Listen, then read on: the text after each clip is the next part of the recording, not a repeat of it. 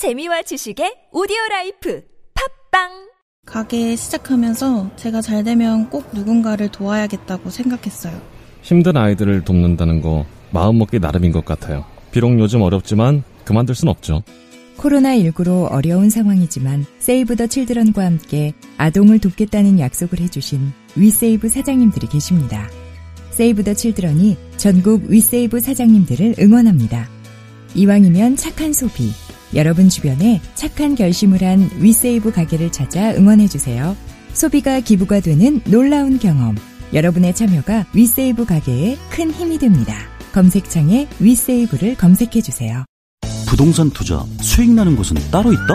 서울보다 서울 같은 도시 창릉 3기 신도시가 있다 3호선 GTS 특급 교통에 9만 명 일자리가 계획된 첨단 IT 기업 도시 창릉 신도시의 오피스텔 정보 한스머니가 안내해드립니다. 소액 투자가 가능한 수익형 부동산 오피스텔.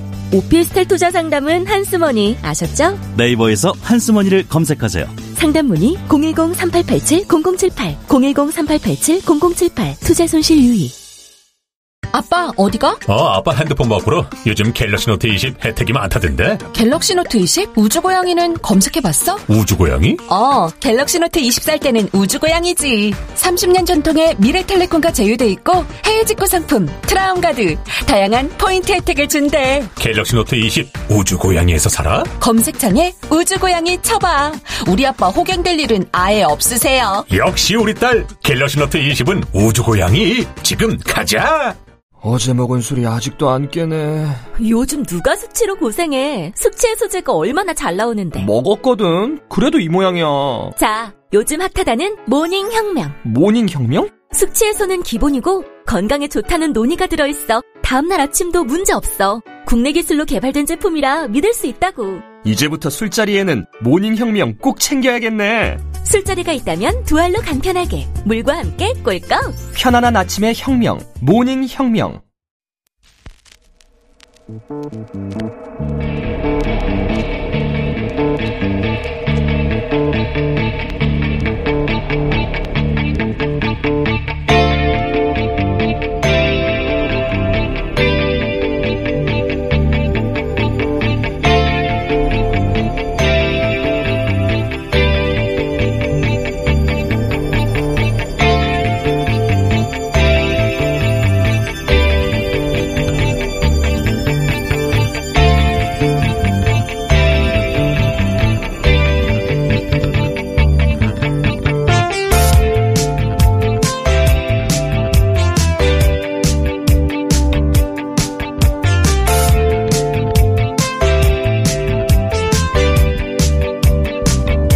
안녕하세요. 김호준입니다. 불과 몇 달 전까지만 해도 선광훈 목사님, 오늘에 이르기까지 너무 많이 수고하셨습니다. 뜨거운 박수 부탁합니다. 이런 대접을 하던 사람들이 미래통합당은 정광훈 목사와 아무 관계가 없습니다. 또 함께 한 적도 없습니다. 이렇게 매몰차게 등을 돌리니 가슴이 미어졌을 정광훈 목사를 위해 띄웁니다.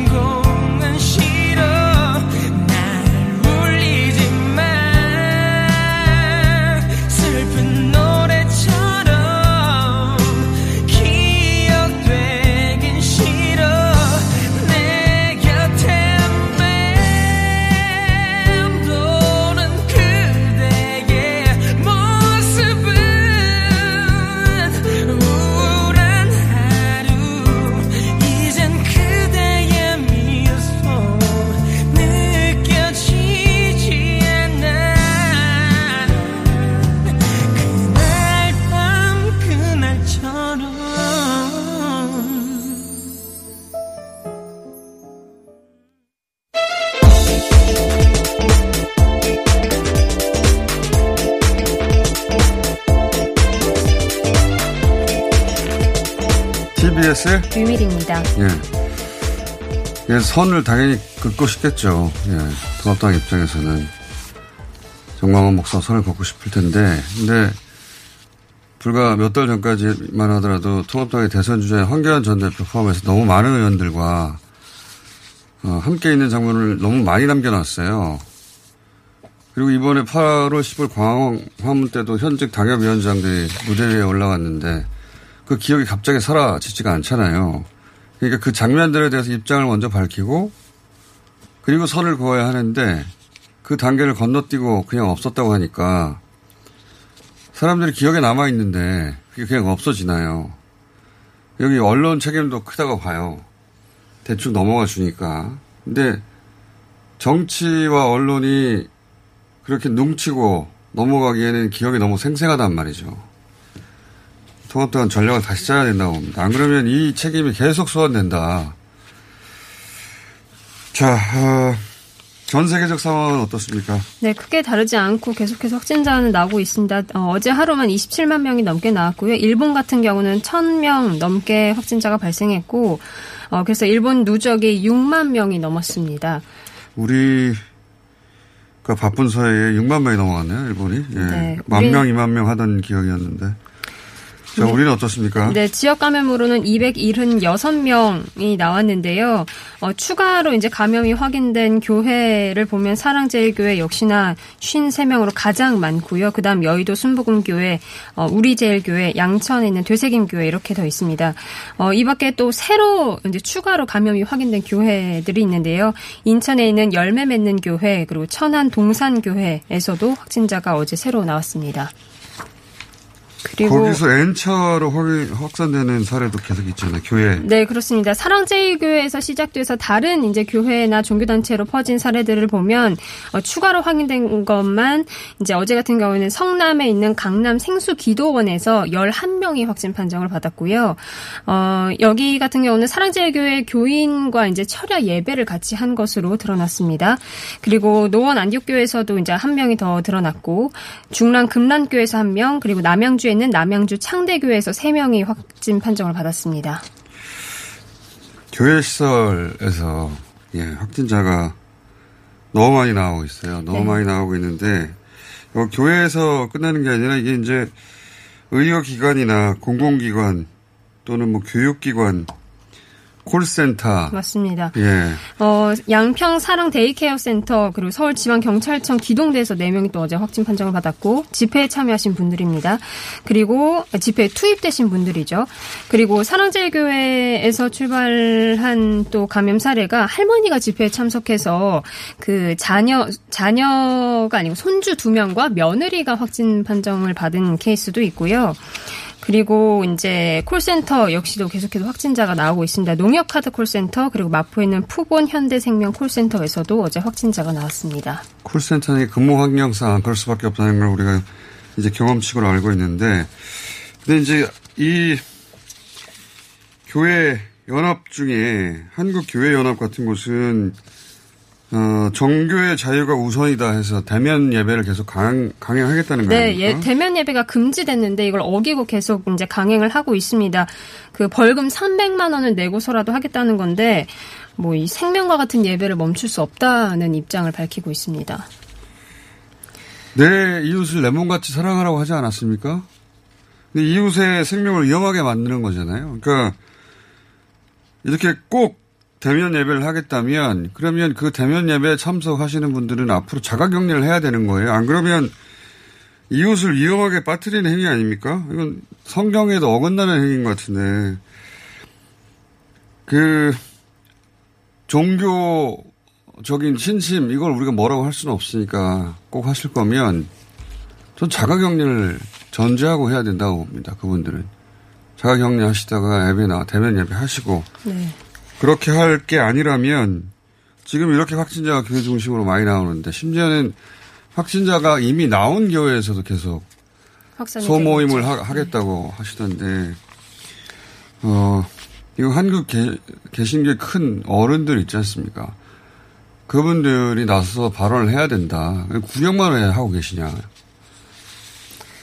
그 광화문 집회에서도 보니까 사랑제일교회뿐만 아니라 그 대형 교회, 대형 교회에서도 많이 동원했더라고요. 네. 예.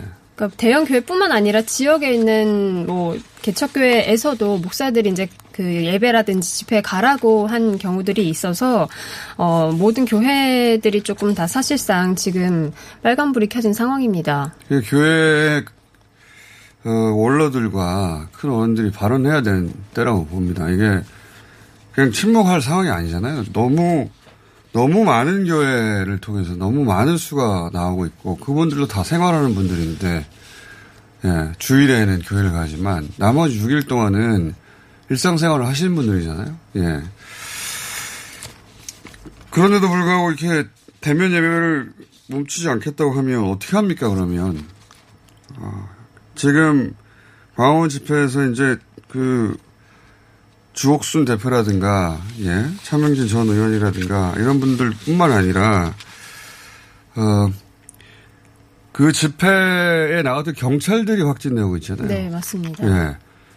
그 거리를 두고 막아섰던 경찰들이 확진될 정도면 그 안에서 집회 현장에 있었던 분들은 그 위험도가 엄청 높아지 높다는 건 뻔한 것인데 이분들이 지금 문제가 뭐냐면 사랑제일교회 어, 어 그 전 목사 같은 경우에 북한에서 바이러스를 부었다더니 네, 북한에서 뭐 지령받아서 문재인 정부가 이렇게 퍼뜨렸다라는 식의 주장을 그래, 하고 있습니다. 그러니까 그래서 보건소 감염 멀쩡한 사람을 양성으로, 양성으로. 확진한다. 그래서 그 교회 분들 혹은 그 집회에 참석하며 정광훈 목사를 추정하는 분들은 보건소에서 연락을 해도 검사를 안 받으려고 해요. 이걸 검사를 받는 걸 이 정부의 지는 거라고 생각하고 검사를 안 받으면 이기는 거라고 생각을 하고 있더라고요. 검사를 받, 받은 이후에도 도망가거나 이렇게 좀 피하는 그러니까 경우가 많잖아요. 이건 공동체에 대한 테러예요, 테러. 사실은. 예. 계속 그렇다고 그분이 집에만 가만히 있을 게 아니지 않습니까? 자기가 멀쩡하다고 생각하니까 돌아다니거나 심지어는 그 방역하러 온 분들 공격하거든요. 네, 보건소 직원을 만지고 확진 판정을 받으신 일부러 분이 예, 네. 확진을 받았는데 그 방역 장비를 뜯고 침을 받으려고 네, 침 한다든가. 이거는 테러입니다. 그냥 생화학 테러나 마찬가지예요. 마찬가지 게 아니라 테러 맞죠. 네. 예. 이거 굉장히 심각한 상황이란 말이죠. 그, 그 개신교회 그 원로들과 이 리더들이 발언을 해야 해요. 이분들 그냥 보고도 우리하고 상관없다고 그러면 어떡합니까? 어, 정말. 이분들은 이제 공권력은 전혀 믿지를 않는 거거든요. 그러면 이분들 신심이 있으니까 신앙의 힘으로라도 그분들을 설득해야 되는 거 아니에요? 어, 다 침묵하고 있는지 모르겠어요, 이 상황에서.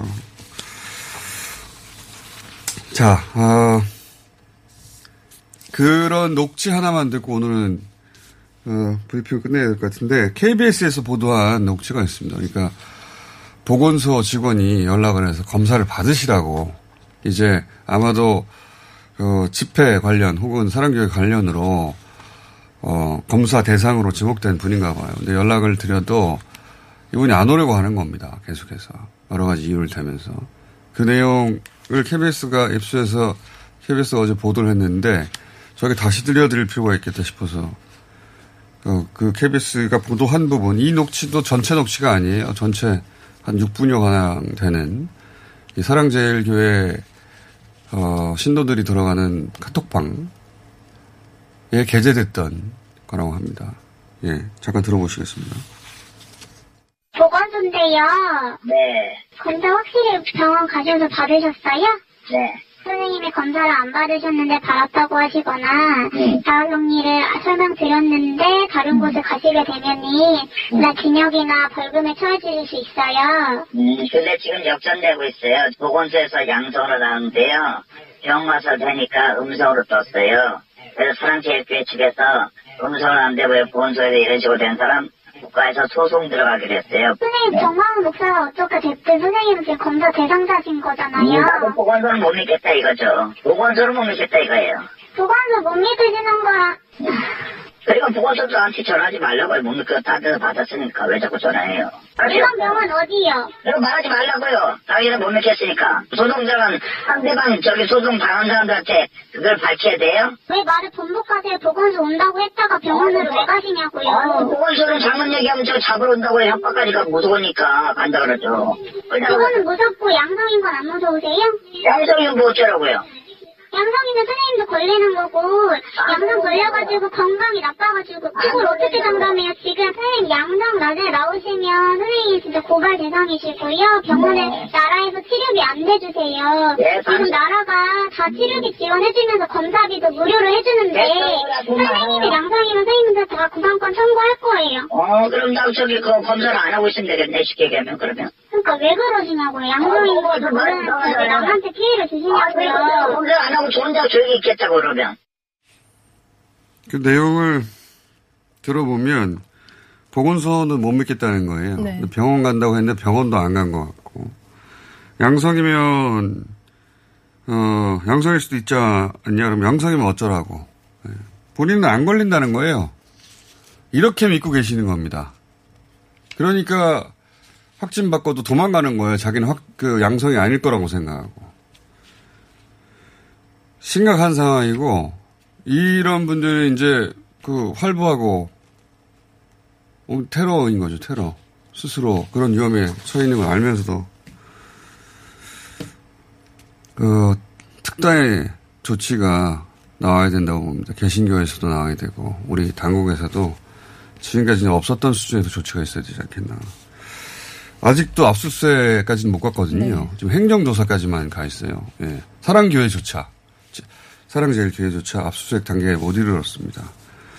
뭐 여기까지 하겠습니다. TBS의 류밀희였습니다. 팟캐스트 청취자가 업어 키워주신 대장사랑. 벌써 출시된 지 5년이래요. 우리 몸을 위해서 대장도 사랑해야 하지만 유산균을 사랑하고플 땐 유산균 사랑. 효소를 사랑하고플 땐 효소 사랑. 다이어트를 사랑할 땐 듀이어트. 유산균 사랑, 효소 사랑, 듀이어트.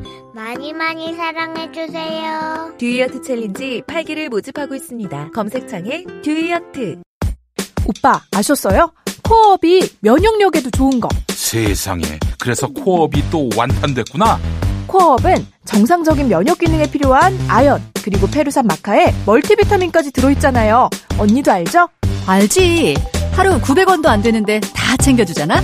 역시 재구매하는 이유가 있어. 면역력과 활력을 한 번에.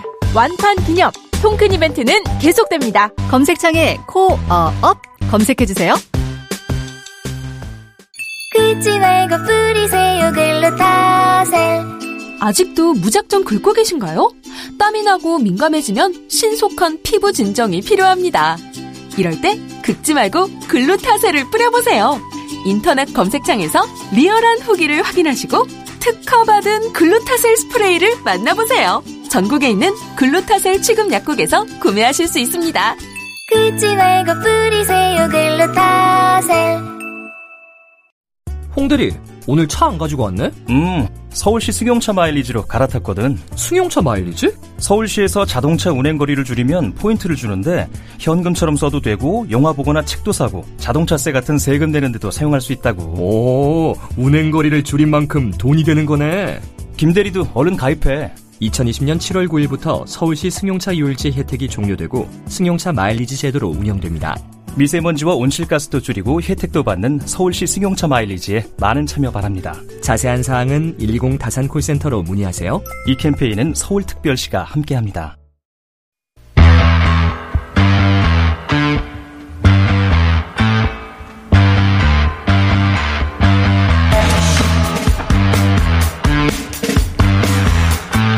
사랑제일교회 그리고 8.15 광화문 집회 발 확산 사태 짚어보겠습니다. 중수본 연결합니다. 손영래 중수본의 전략기획반장이자 보건복지부 대변인 전화, 연결됐습니다. 안녕하세요. 예, 안녕하십니까. 자, 현재까지 광화문 집회 참여한 분들 중에 검사를 받은 사람이 몇 명이나 됩니까? 광화문 집회에 참여하신 분 중에서 검사를 받은 분들은 현재 한 6천 명 정도, 저 6천에서 7천 명 정도로 지금 추산되고 있습니다. 추산, 저희가 지금 예. 예, 이게 정확하게 지금 광화문 집회 쪽에 참석한 분들의 명단을 보야 쉽지가 않아서 그렇군요. 지금 예, 아마 한 6천 명에서 최대로 치면 한 8,500명 정도 아닐까 요? 음. 이분들은 자발적으로 와서 그 선별진료소나 보건소에서 본인은 광화문에 갔던 사람이라고 밝히고 받은 분들을 집계한 것이 아직 정확한 건 아닌 거죠, 그죠? 예, 예. 그렇게 말씀하시는 분들이 대다수고요. 예. 그리고 그 외에 이제 저희가 역학조사를 하면서 예. 찾아서 봤더니 집회에 참석하신 분도 일부 포함되어 있고요. 그 과정에서 집회 참석자 중에 확진된 분들의 숫자는 얼마나 됩니까? 그것도 마찬가지로 지금 사실 정확하게 추계하기가 쉽지는 않은데 저희가 지금 어제 0시 기준으로 파악하고 있는 분은 60명입니다. 아, 벌써 60명이나 나왔어요. 예. 예. 그리고 그, 그 기동대 경찰 그분들 4명 나온 분들은 광화문 관련이 거의 확실합니까? 지금 심층적으로 지금 조사는 진행되고 있는데 예. 현재로서는 그쪽과 연관성이 크지 않을까라고 어, 발병인 기준으로 볼 때. 예, 그분들은 다 투입됐던 분들이고요. 예, 예, 그렇습니다. 어, 그, 박주민 의원실에서 전세 명단 확보해서 이제 질본과도 공유했다고 하는데, 거기서 나온 그 버스 대수 76대였던가요? 예. 그 이상이 있을 거라고 지자체 장들은 얘기하던데. 그러니까 사실 그 부분들은 경찰과 협조해서 제가 명단을 파악하고 있는 중입니다. 현재 아마 지금 기지국 정보라든지 예. 뭐 말씀하신 지금 버스의 명단들 을 최대한 확보할 수 있는 대로 확보하려고 노력을 하고 있는 중이고 내가 현재까지는 그런 정보로 한 15,000명 정도의 이 신원들은 제가 좀 확- 확인을 하고 있습니다. 전체적으로. 이제 예, 이 15,000명이라고 하는 신원은 그날 집회에 참석하신 분들만 의미하는 건 아니고 예. 이 기지국 정보를 활용했기 때문에 사실은 그때 광화문에 일이 좀 갔었던 분들이나 그럴 수도 있겠죠. 예. 이런 분들도 포함돼 있을 거라고 보고 있습니다. 그렇군요. 일단은 근데 이 15,000명 정도에 대해서는 그렇다더라도 검사를 받으라고 지금 통보를 할 예정이고요, 저희가. 근데 이제 휴대전화를 끄고 예, 위치 추적 방지를 위해서 끄고 가라고 하는 공지가 돌았던 게 지금 확인되는 중인데 그러면 휴대전화를 끄고 참석한 분들은 사실상 추적 방법이 없는 거나 마찬가지 아닙니까? 기지국 정보를 통해서는 추적할 방법이 없습니다. 다만 이제 조금 전에 말씀하신 그 버스 명단 쪽에 저희가 좀 음. 희망을 걸고 있어서 가급적 경찰이나 관련 지자체 쪽에서도 이 버스 명단을 좀 확보하기 위해서 대기를 두고 있는 중입니다. 그래서 신천지 때하고는 다르게 한 곳에 협조를 받으면, 받으면 되는 상황이 아니라서 지금 명단 확보가 굉장히 어려운 상황이군요. 그죠? 예. 특히 각 지자체별로 명단을 확보하는 노력들이 오히려 좀 효과를 보이고 있어서 음. 현재 각 지자체에서도 어, 이런 명단들 혹은 지역 마을에서 이렇게 가셨던 분들을 파악한다든지 하는 그런 작업들을 쭉 하고 있는데 아무래도 신천지 때보다는 이런 명부를 이 확정시키는 데 좀 애로를 겪고 있는 것 같습니다. 그리고 그 온라인상에서도 그런 녹취도 돌고 있고 실제 그런 이야기들이 많이 보도되고 있는데 기자체장들도 그런 얘기를 하고요. 사랑제일교회 혹은 광화문 집회 참석하신 분들 중에는 검사를 거부하거나 숨거나 하는 사례가 많다고 하는데 질본에서 파악하기로도 그렇습니까? 예, 지금 뭐 실제 사례들은 어 간간히 발생을 하고 있습니다. 검사를 아예 좀 거부를 하시거나 혹은 뭐 보건소 검사를 신뢰하지 못하겠다고 보건소 검사를 받으셔서 확진되신 분이 다시 민감의료기관으로 가서 검사를 받으려고 하신다든지 그런 일들은 좀 계속 발생을 하고 있고 현재 사랑제일교회 같은 경우는 그런저런 걸로 해서 지금 여- 검사가 좀 제대로 진행이 안 되고 있는 연락을 거부하신다든지 검사를 거부하는 분들이 한 200여 분 아- 어, 어제 어제자로 남아 있었고요. 사랑제일교회에서만 약 200여 분이 그런 식으로 검사를 거부하거나 연락을 끊어버리는 분들입니까? 예, 예. 물론 이제 이분들 중에서는 나는 사랑제일교회 그 교인이 아니다. 근데 왜 내가 명단에 들어갔느냐라고 말씀하시는 분들 일부 존재합니다. 어, 그런 사례도 있긴 있었죠. 예. 요 사실관계도 한번 확인해 보겠습니다. 보건소에서 양성 판정받고 병원 검사 가보면 음성 나온다. 이 가짜 양성이다라고 하는 내용도 사랑제일 교회 교인들 중심으로 그리고 집회 참석자들 중심으로 어, SNS 돌고 있다고 하는데 카톡방이나 이 사실관계 어, 팩트 체크 좀 해주시죠. 예, 뭐 여러 가지 사실들을 쓸 수 있지만 어 아마 이 점이 제일 확실할 것 같습니다. 보건소에서 검사를 받으시나 의료기관에서 검사를 받으시나 그 검사를 어 이 실험적으로 검사 결과를 도출하는 기관은 다른 곳입니다. 그리고 이 다른 곳에서는 신원을 알 수 없습니다. 따라서 거기서 의도적으로 이분은 양성을 해야겠다, 음성을 해야겠다라고 할 수 있는 체계가 아닙니다. 물론 그럴 이유도 없지만요. 따라서 지금 보건소에서 가서 야- 음성이고 때 양성이고 의료기관에 가서 양성 음성이 나온다라고 하는 거는 근거가 없는 헛소문에 좀 불과한 편이고 각 저번에 한 번 그 케이스가 나왔던 환자분조차도 환자분조차도 어 그 똑같은 검사 기관으로 보내졌었습니다. 그 똑같은 검사 기관에서 보건소 쪽하고 의료기관 쪽 검사를 했던 거고 다만 시차가 이틀 정도 있다 보니까 그것 때문에 한쪽에서 양성이 나왔고 그 이후로 음전되면서 음성으로 나온 걸로 지금 파악하고 있습니다. 그러니까 바이러스 검출량이 달라져서 이례적으로 그런 경우가 어쩌다 한 번씩 있을 뿐이지 의도적으로는 불가능하다고 이제 전문가들도 얘기하고 당국에서도 얘기하는데 이게 어, 믿지를 않으니까 말이죠. 자, 이것도 궁금합니다. 어, 이 정도 되면 사회적 거리두기 3단계로 격상되는 건가? 지금 거의 일주일 이상 100명 이상이 나오고 있으니까요. 예. 그, 그 가능성은 어느 정도고 그렇게 되려면 어떤 조건이 충족되면 3단계까지 올라가는 겁니까? 지금 8월 14일 정도부터 제가 100명대를 돌파를 했는데 예. 이제 한 3일 정도 뒤에 200명대로 올라왔고 예. 그리고 아마 어, 사랑제일교회 쪽에 아마 오늘 내일 중에 제가 검사를 다 완료할 거라고 보고 있기 때문에 예. 이번 주말 그러니까 내일 정도 모레 정도까지는 좀 계속 증가하는 걸 피할 수는 없습니다. 그리고 다른 이제 사랑제일교회를 비롯해서 다른 2차 감염, 3차 감염들이 또 활성화되는 시기가 그러니까요. 어떻게 보면 예. 다음 잠복기가 지날 텐데 이제 다음 주 되면. 예. 8월 15일 광복절 집회에 참석하신 분들도 지금 사실은 이제 오늘부터 시작해서 가장 어, 평균적으로 가장 많이 발병되고 증상이 나타나기 시작하실 날들입니다. 예. 따라서 이번 주까지는 계속 확산세가 갈 거라고 보고 있고 예. 이 부분들을 이번 주말을 거치면서 진정을 쳐낼 수 있는 거 없는 거가 굉장히 중요한 관건이에요. 아, 이번 주말 상황을 보고 결정될 것이다. 그런 주말에서 현재 한 200에서 300명 초입대까지도 돌파하려고 하는 상황인데 이런 환자들이 어, 다시 급격히 증가하는 곡선을 그리면서 증가가 될 것인지 아니면 저희가 사회적 거리두기를 강화시켰던 게 지난 주말부터였습니다. 이제 이 사회적 거리두기를 강화시킨 게 한 7일 정도 차부터 서서히 효과가 나타나기 시작하기 때문에 여러 2차 감염들이 조금 진정세를 잡아들기 시작할 건지 이런 부분들이 알겠습니다. 주말을 기점으로 판가름 날 거라고 지금 보고 있습니다. 알겠습니다. 주말 상황 보고 그러면 저희가 주초에 다시 연결하겠습니다. 감사합니다. 예. 예, 중수문의 손용래 전략기획 반장이었습니다. 바로 이어서 법무부 가보겠습니다. 고기영 법무부 차관 연결됐습니다. 안녕하세요. 네, 안녕하십니까. 예, 저희가 법무부를 연결한 이유는 네네. 지금 사랑제일교회에 대해서도 아직 행정조사 차원이고 네. 어, 압수수색까지는 안 갔거든요. 예. 네네. 압수수색 같은 강제 수사의 필요성이 있는 것 같은데 법무부 입장은 어떻습니까?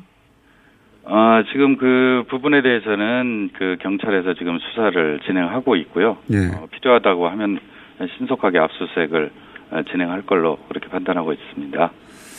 이건 어떻습니까? 그 북한에서 바이러스를 부었다느니 혹은 가짜 양성자를 보건소에서 만들어낸다는 굉장히 악성 가짜 뉴스고 이게 지금 방역에 어, 굉장히 걸림돌이 되거든요. 네네네. 이런 가짜 뉴스에 대한 추적이나 처벌은 어떤가요? 아, 법무부는 이미 지난 그 8월 17일에 예. 그 엄정하게 그 수사를 하도록 그렇게 에, 지시를 지금 한 바가 있습니다. 이 수사가 이루어지고 있는 상황입니까?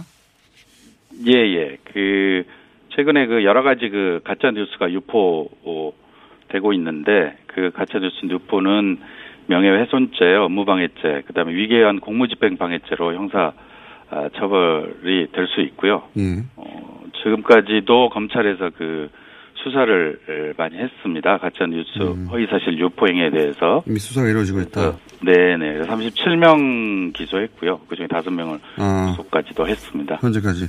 이건 어떻습니까? 그 확진자 동선이 드러나지 않도록 휴대폰을 끄고 참석하라. 이 내용이 사실이라면 이런 이제 카톡이나 SNS가 그 보수 커뮤니티 중심으로 혹은 뭐, 어, 집회 참여했던 분들 중심으로 돌고 있는데 네. 돌았다고 하는데 이 사실관계 확인이 된다면 이 경우는 감염병 위반이고 심각한 사안 아닙니까? 여기에 관한 네, 네, 수사도 그렇습니다. 되고 있나요? 음, 그 부분도 아마 수사가 이루어질 거라 생각합니다. 그 방역법에 따라서 그 예. 위반되는지 여부를 따라서 어, 거기에 대해서 수사를 충분히 예, 이루어질 거라고 생각합니다. 그 저희가 그 언론에서 보도하고 있는 이런 심각한 사안들에 대해서는 이미 수사가 네네. 이루어지고 있다는 말씀이신 거죠? 네네. 그 광화문 집회 관련해서 지금 아, 수사가 진행이 되고 있으니까요. 그 과정에서 이루어지는 여러 가지 위법, 불법한 행위에 대해서 어, 철저하게 수사가 아, 이루어지고 있다고 말씀드릴 수 있겠습니다. 검사 거부, 방역 요원 폭행, 도주 이런 사안도 상당히 심각해 보이는데 여기에서는 어떻게 대처할 생각이신지? 네. 어, 이제 그 방역요원을 폭행한 경우에는 공무집행 방해죄로 어, 처벌할 수 있고요. 예. 지금 방해죄는 5년 이하의 징역 또는 1천만 원 이하의 벌금으로 처벌이 됩니다. 그래서 폭행하는 경우는 공무집행 방해죄로 처벌이 되고요. 그다음 검사를 거부하는 경우에는 지금 감염병 예방법에 따라서 200만 원 이하 벌금에 에, 처하도록 음, 규정이 되어 있습니다. 거기에 따라서 처벌이 됩니다.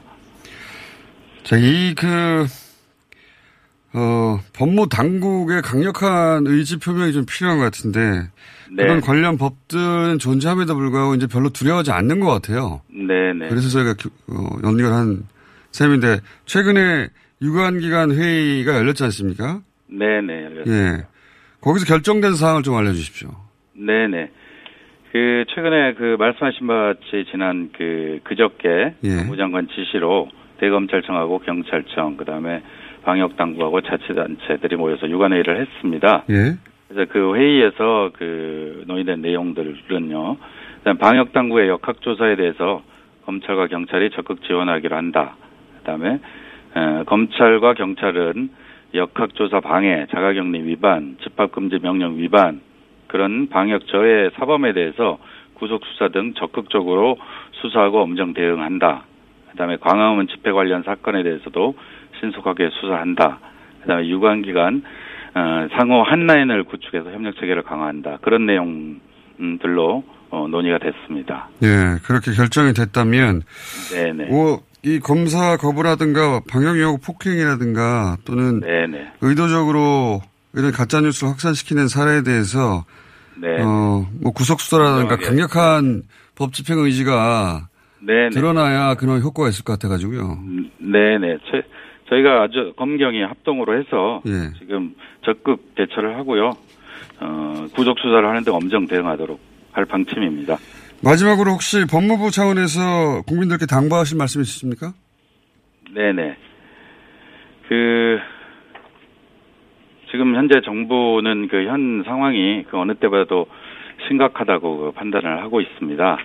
아, 그래서 코로나19 확산 방제 모든 역량을 총동원하고 있고요. 법무부도 국민의 생명과 안전을 지키기 위해서 최선의 노력을 다하고 있습니다. 국민 여러분께서도 정부와 방역 당국을 믿으시고 정부의 방역 지침에 협조해 주시기를 에, 부탁드리고요.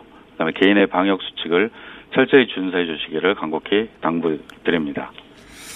알겠습니다. 차관님, 그, 저희가 다음 주 중에 네. 지금 말씀하신 그 강력한 법 집행 구체적인 네. 사례 네. 여쭤보기 위해서 다시 한번 연결하겠습니다. 왜냐하면 네, 네, 네. 국민들이 불안하거든요. 국민들이 지금. 네, 예. 네, 네. 잘 알고 있습니다. 저희도. 예. 예, 대단히 불안해서 그런 사례들 지금까지는 이제 이법 집행이 제대로 되는 게 아닌 거 아닌가 하는 뉴스만 너무 많이 나와서 예, 구체적 네. 사례들 이제 쌓이게 되면 다시 한번 연결하겠습니다. 예. 네, 네, 알겠습니다. 네, 오늘 말씀 감사합니다. 네, 감사합니다. 네, 지금까지 고기영 법무부 차관이었습니다.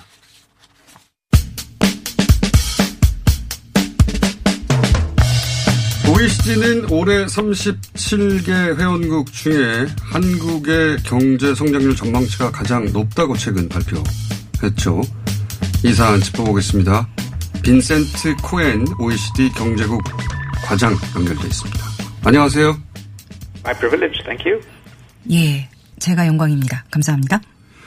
뉴스 공장의 한국 라디오 청취율 1위입니다. 그러므로 앞으로도 자주 통화해요, 우리. Thank you. 감사합니다. 그거밖에 없어요, 할 말이? Thank you. Thank you so much. 자, 질문 드리겠습니다. OECD 회원국 경제 상황은 언제 발표를 하고 그리고 어떤 기준으로 상황 평가를 합니까? 네, 저희가 2년마다 발간을 합니다. 이 보고서는 가장 최근에 나온 따끈따끈한 보고서입니다. 한국의 경우에는 서울시, 세종시 이렇게 두 번 방문을 했고요. OECD 직원들이 초안을 작성을 합니다. 그리고 나서 하루 날을 잡아서 하루 종일 그 이제 회원국이랑 어, 뭐가 잘 됐다, 뭐가 실패했다, 우리의 권고 사항은 어떤 건가 토론을 합니다. 그럼 회원국을 직접 방문을 두 번 해서 평가를 하는 거군요. Yes, uh, we visited Korea uh, last summer and again at 네, 그렇습니다. 지난 여름에 방문을 했고요. 또 연초에도 저희가 방문을 했습니다. 방문을 해서 정책 기반자들, 학자들, 여러 싱크탱크의 관계자들을 만나서 광범위하게 자료를 수집을 하고 나서 모든 OECD 회원국과 함께 이것을 저희가 검토를 하고 수정을 해서 발간을 하게 됩니다. 음, 그렇군요. 일종의 상대적 평가도 같이 이루어지는 거군요. 다른 회원국의 의사결정권자들이 같이 어, 이걸 리뷰를 한다는 것은 Indeed, uh, it's a multilateral exercise. Well, all, all OECD member countries 네, 그렇습니다. 굉장히 다국적인 활동을 통해서 이렇게 보고서가 발간이 되게 됩니다. 모든 회원국들에게는 나라별 보고서에 대해서 코멘트를 할 권리가 있고 이게 지금 가장 사실에 가깝고 정확하다라는 동의가 있게 되면 거기에 맞춰서 수정 발간이 되게 됩니다. 오, 그건 처음 알았습니다. 그러니까 모든 회원국이 어, 회원국인 다른 나라를 상대 평가해서 종합적으로 보고서 나온다. 그렇군요.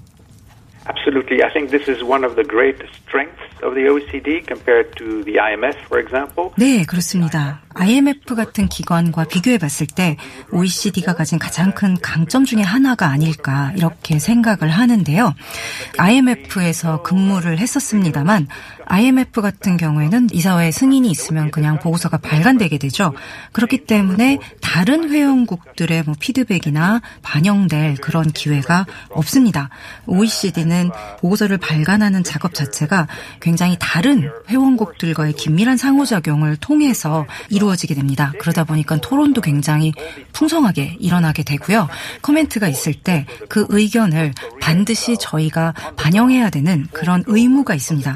그래서 이런 과정을 거쳤을 때 뭐 오류나 오해나 이런 것들을 훨씬 줄일 수 있고 한결 균형 잡힌 보고서가 나올 수 있게 되는 것 같습니다. 그렇군요. 인상적입니다. 다른 회원국이 어, 자국 상황과 비교해서 다른 나라 상황을 평가하기 때문에 종합적인 평가가 이루어지고 그러므로 한국과 상황에만 매몰돼서 편견이 작용할 가능성이 줄어든다. 그게 특징이군요. IMF와 비교해서. That's exactly right. 네, 바로 그렇습니다. 자, 어, 그렇다면 올해 이 OECD 회원국들의 경제의 특징을 뭐라고 말할 수 있을까요? Well, this year can be described as an uh, annus horribilis, a horrible year for the world economy. 네, 올해를 규정하자면 한마디로 정말 최악의 끔찍한 해다 이렇게 말할 수가 있을 겁니다. 지금 현재 그 OECD 그 회원국들이 2분기의 경제 성장이 마이너스 10에서 20% 정도가 될 걸로 지금 이제 전망이 나오고 있는데요. 참 충격적인 숫자죠. 지금 전 세계적으로 2020년에 6% 정도 이제 경제가 하강할 거다 이렇게 나왔었는데요. 그나마 코로나가 지금 이 상태 정도로 유지가 됐을 때 시나리오고요. 만약에 재유행이 있을 경우 그 세계적으로 경제 성장이 마이너스 7.6%가 될 것이다 이렇게 지금 보고 있습니다. 1930년대 이후에 정말 최악의 상황입니다. 자, 그런 상황에서 한국 성장률 전망치를 어, 마이너스 1.2에서 마이너스 0.8로 0.4 높여서 이번에 발표를 했는데 한국이 지금 OECD 국가 중에 마이너스이긴 하지만 성장률 전망치가 OECD 국가 중에서는 가장 높습니다. 이 OECD 국가 중에 성장률 1위가 나온 것이 한국의 코로나 방역과 상관관계가 어느 정도 있다고 보십니까? Uh, well, that's a very good question. Uh, how did Korea manage to cope so well with the COVID shock? 좋은 질문입니다. 네, 한국이 유럽의 다른 국가보다 사실 훨씬 이번에 적응을 잘했는데요. 사스나 메르스 사태 같은 것을 겪었기 때문에 굉장히 신속하고 효과적으로 방역을 실시했습니다. 그리고 경제를 마비시키지도 않았어요. 굉장히 똑똑하게 그리고 굉장히 정교하게 타겟팅된 그런 방역을 했습니다. 유럽 같은 경우에는요, 굉장히 일반적이고 좀 무지막지하고 무조건적인 봉쇄 정책을 취했습니다.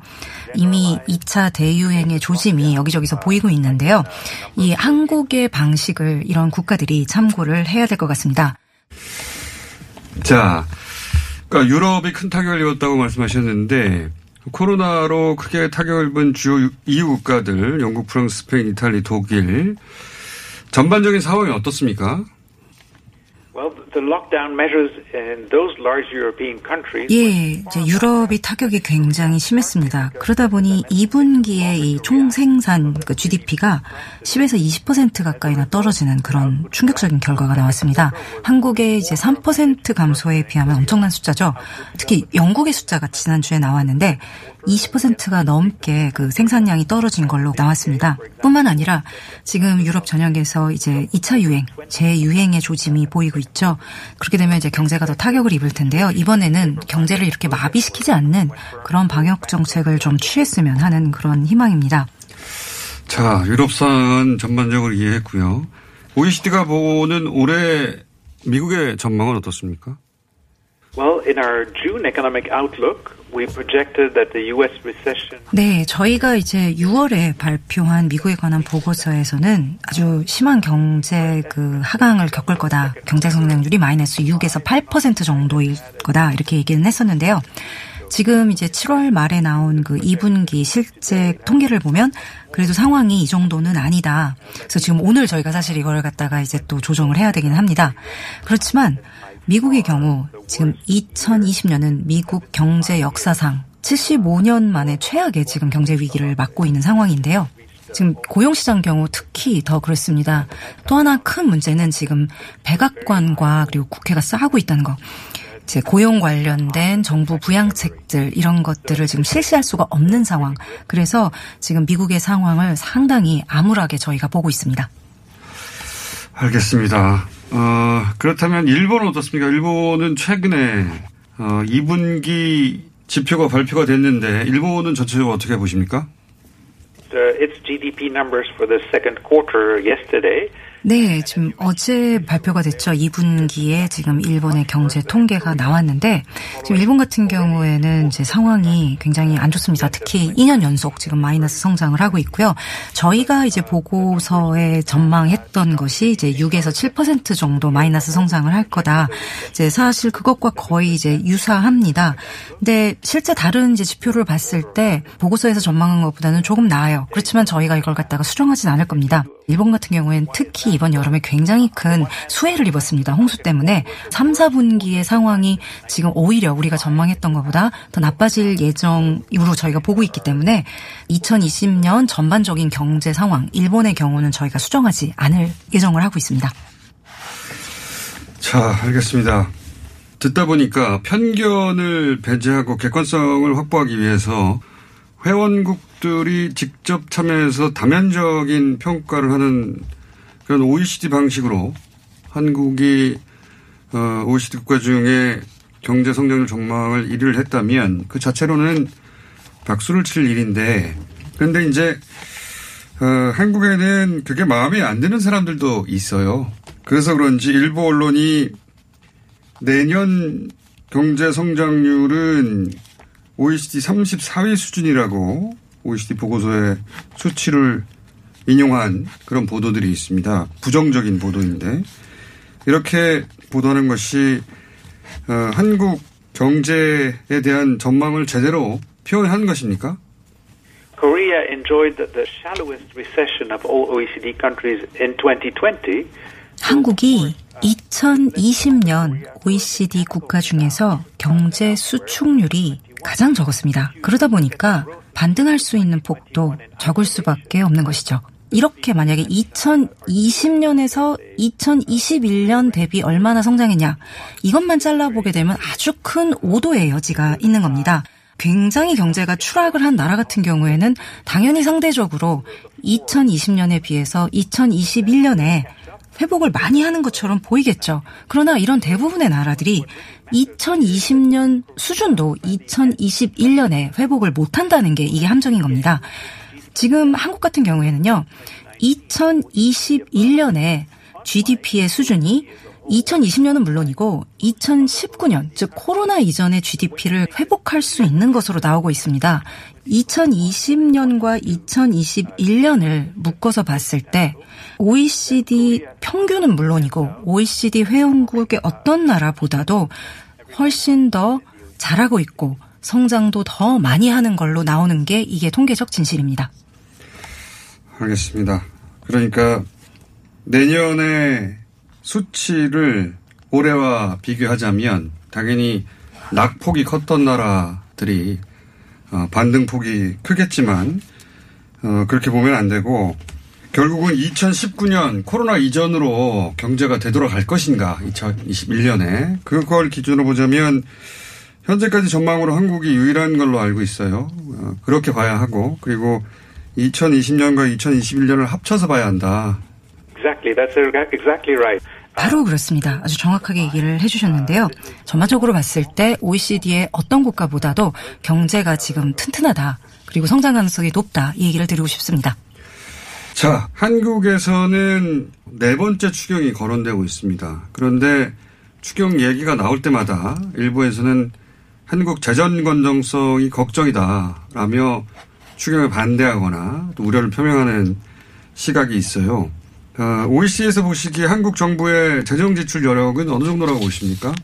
Well, this is a very important question. 네, 아주 중요한 지금 지적을 하셨습니다. 세계적으로 예외가 없는 긴급 상황이죠. 이럴 때 이제 대규모의 이런 부양 정책을 하는 것은 맞다고 봅니다.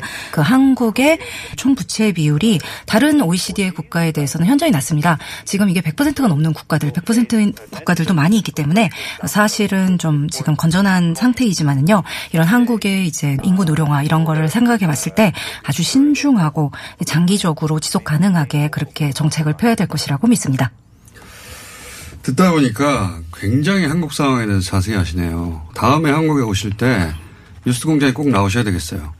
Well, thank you very much. I hope. uh, 네, 감사합니다. 제가 지금 저희 나이도 많은데 멀지 않은 미래에 한국에 직접 올 수 있는 기회가 저도 있었으면 합니다. 오늘 인터뷰 감사하고요. 다음에 한국에 오실 때는 다른 데보다 여기 먼저 인터뷰해야 된다는 거 기억하고 계십시오. 감사합니다. I will remember that, uh, and I thank you very much for the opportunity to. Uh, 네, 꼭 기억하겠습니다. 이렇게 저희 OECD에서 하는 일에 대해서 자세히 얘기할 수 있는 기회를 가지게 돼서 저도 굉장히 기쁘고요. 한 가지만 제가 강조를 하자면은요. 현재 지금 한국이 OECD 국가에서 모범으로 보여지고 있다는 거, 한국이 세계의 주목을 받고 있다라는 것을 꼭 알아주시기 바랍니다. 감사합니다. 감사합니다. 지금까지 OECD 경제국의 빈센트 코엔 박사였습니다. 그리고 통역에는 홍희연이었습니다.